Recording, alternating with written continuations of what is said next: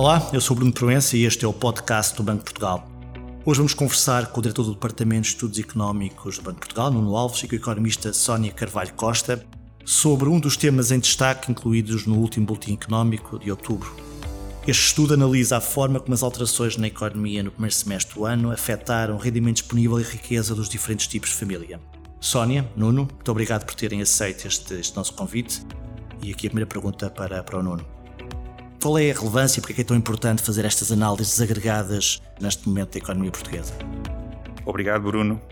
Eh, na verdade, a economia portuguesa está a sofrer em 2022 eh, vários choques económicos de natureza muito diversa. Por um lado, a recuperação da economia já estava a revelar algumas transformações estruturais na economia, com um impacto diferente entre os diversos agentes.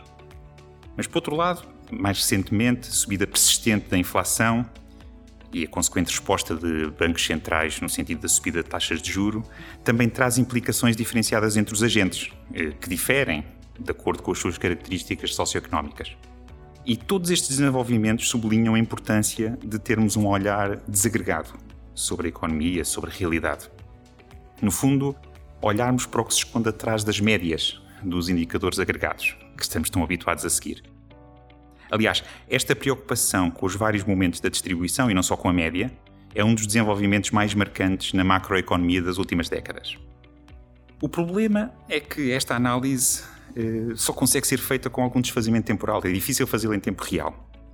Porque não temos em tempo real acesso às bases de dados microeconómicas baseadas em dados administrativos ou em inquéritos. E é neste contexto que surge este tema em destaque. Eh, ou seja, a ideia é dar uma resposta em tempo real ao desejo de conhecermos como é que a evolução económica recente está a afetar as diferentes famílias em Portugal. E, obviamente, o exercício é preliminar, é baseado em simulações, tem várias limitações que o texto enumera, mas no fim do dia representa uma aposta analítica do Banco de Portugal em conhecermos mais a fundo estas questões, que são importantes não só para compreendermos a evolução da economia, mas também para o desenho das políticas adequadas. E Sónia, quais são as principais conclusões da, da evolução do desagregado do rendimento? Boa tarde. Antes de passar às conclusões, eu acho que é importante explicar que na nossa análise dividimos as famílias em vários grupos.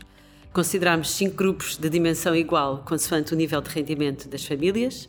Depois dividimos também em outros cinco grupos, consoante o nível de riqueza. E ainda em diferentes grupos, consoante o nível de escolaridade e a situação no mercado de trabalho membro, do membro do agregado que tem mais rendimento. Uh, as nossas simulações, o que é que revelam? Que todos estes grupos tiveram um aumento do rendimento no primeiro semestre de 2022. E o crescimento do rendimento teve, contudo, magnitudes diferentes nos diferentes grupos. Em particular, nas famílias que tinham em 2021 um rendimento disponível mais reduzido, tiveram no seu conjunto um maior aumento percentual do rendimento do que as famílias que tinham um rendimento mais elevado. Isto aponta para que tenha existido uma diminuição da desigualdade na distribuição do rendimento no primeiro semestre deste ano, face ao primeiro semestre de 2021. E como é que nós explicamos essa diminuição da de desigualdade no rendimento do primeiro semestre? Uh, essa de, de redução da desigualdade, o elemento crucial que a explica foi a heterogeneidade da evolução do mercado de trabalho. O primeiro semestre deste ano, como sabemos, foi caracterizado por uma forte criação de emprego e por uma diminuição significativa do desemprego. Este aumento do emprego beneficia principalmente aqueles grupos onde existe uma percentagem mais elevada de desempregados, que são normalmente os grupos de menor rendimento. Adicionalmente, entre os indivíduos que já estavam a trabalhar, também tiveram salários mais, aumentos de salários mais elevados nos níveis salariais mais baixos, e isto está em grande parte relacionado com o aumento do salário mínimo, que, que tem sido superior ao aumento das remunerações na economia. Depois existem outros fatores que contribuem para a redução da desigualdade do rendimento, como a maior atualização das pensões mais baixas ou o apoio às famílias mais vulneráveis. Mas estes efeitos têm uma importância muito diminuta quando comparada com os efeitos que vêm da parte do mercado de trabalho. E no caso da riqueza das famílias, digamos, divididas nos tais grupos, as conclusões são as mesmas, a evolução é semelhante? É, importante eh, começar por explicar o que é que é a riqueza. A riqueza é a diferença entre o valor dos ativos, que podem ser ativos reais ou financeiros, e o valor da dívida. Uh, neste exercício da riqueza é, é diferente do exercício do rendimento e não reflete o exercício do rendimento. O que nós fizemos foi pegar nos ativos que as famílias têm e atualizar com o valor, que, com, com a valorização que ocorreu ao longo deste ano. E a conclusão a que chegamos, sim, é, é comum, ou seja, existiu um aumento significativo uh, da riqueza e também existiu uma redução da desigualdade. O aumento da riqueza foi comum aos vários grupos de famílias e reflete o facto de uh, o ativo mais importante para, para todos estes grupos ser a residência principal e os preços dos imóveis uh, terem subido muito. A parte da redução da desigualdade tem a ver mais com um efeito mecânico que está associado ao facto da dívida ter um maior peso nas famílias uh, de, de, de menor nível de riqueza. E, portanto, quando se calcula uma variação percentual, como a, a dívida tem o maior peso, temos variações mais elevadas nesses grupos em que a dívida pesa mais.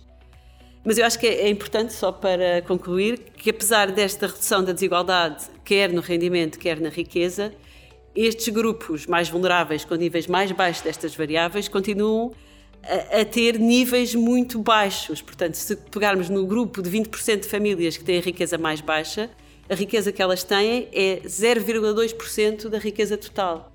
E no caso do rendimento também, ou seja, a simetria aqui não é tão grande, mas o rendimento total do grupo de 20% de rendimento mais baixo também é apenas 7% do rendimento total. Nuno, deixa-me voltar a ti e, hum, e, obviamente, puxar um tema que é incontornável hoje em dia quando se fala sobre economia portuguesa ou, ou internacional, que é o tema da inflação. Temos estado a falar dos aumentos de riqueza e dos aumentos de rendimento. A Sónia explicou-nos aqui as várias, as várias diferenças e, a, e estas evoluções. Mas, devido ao fenómeno da inflação, podemos dizer que estes aumentos de riqueza e de rendimento não significaram necessariamente melhoria da situação financeira das famílias? Ou seja, qual é, no final, o resultado final combinando os vários efeitos? Sim, o, o, tema em destaque, obviamente, tem em conta a evolução da inflação e da evolução diferenciada da inflação entre as diferentes famílias. Nós focamos no primeiro semestre. Eh, e, portanto, no primeiro semestre, a inflação, calculada com base no índice de preço de consumidores, o chamado IPC, foi 6%. E este valor, obviamente, aumentou nos últimos meses, mas só por si, 6% no primeiro semestre tem um impacto muito grande sobre a evolução real dos rendimentos e da riqueza das famílias. Por exemplo, eh, nós simulamos que o, para o total das famílias o rendimento disponível aumentou cerca de 5% em termos nominais, e isso implica que terá caído cerca de 1% em termos reais para o conjunto das famílias, se deflacionarmos este valor com o IPC. Mas esta evolução da inflação poderia ter, potencialmente, um impacto desigual entre as famílias. Eh, isso, evidentemente, depende do cabaz de consumo de cada famílias e da evolução diferenciada dos preços dos bens e serviços dentro desse cabaz. E para ter em conta esses efeitos, eh, nós calculamos estimativas de inflação para os diferentes grupos de famílias em Portugal, algo que, aliás, surge numa caixa do Boletim Económico. Eh, e a principal conclusão desta análise é que, quando olhamos para a inflação como um todo, para as diferentes famílias, esse nível de inflação é relativamente próximo. Ou seja, as famílias estão a enfrentar uma inflação relativamente próxima, todos os segmentos que nós calculamos. Mas, e isto é crucial, os bens e serviços cujo preço determina a inflação é muito diferente entre as famílias. Por exemplo, para as famílias do quintil de menor rendimento, para as famílias com menos rendimento, a inflação estimada resulta fundamentalmente do aumento dos preços de bens e serviços essenciais, eh, essencialmente bens alimentares e custos com a habitação. E em contraste, as famílias do quintil de maior rendimento têm um peso, um papel muito grande, um contributo muito grande da evolução acentuada dos preços dos restaurantes e hotéis. Ou seja, Embora a inflação seja idêntica entre famílias, o seu impacto em termos de bem-estar é completamente diferente.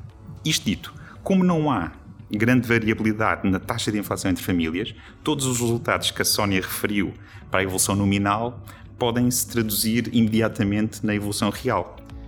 Por exemplo, os segmentos da população com maiores aumentos nominais de rendimento são também aqueles que registram um maior aumento real de rendimento. E em contraste, os segmentos com menor aumento nominal de rendimento são aqueles onde se registram maiores quedas reais de rendimento. Estas questões são muito importantes para compreendermos a economia, vão continuar a ser acompanhadas certamente pelo Banco de Portugal e, como é fácil de perceber, uma verdadeira compreensão do que nos está a acontecer coletivamente exige esta análise diferenciada neste atual contexto de choques tão inusitados que estamos a enfrentar. Sónia, Nuno, muito obrigado por, este, por estarem aqui connosco neste podcast. Leia os temas em destaque do Boletim Económico de Outubro que estão disponíveis no site do Banco de Portugal e, e descubra, obviamente, todo o restante também trabalho de investigação económica produzida pelo Banco. Pode encontrar tudo no nosso site, como dizia, em portugal.pt e este podcast pode ser seguido nas redes sociais, no Twitter, no LinkedIn e no Instagram. Muito obrigado e até uma próxima oportunidade.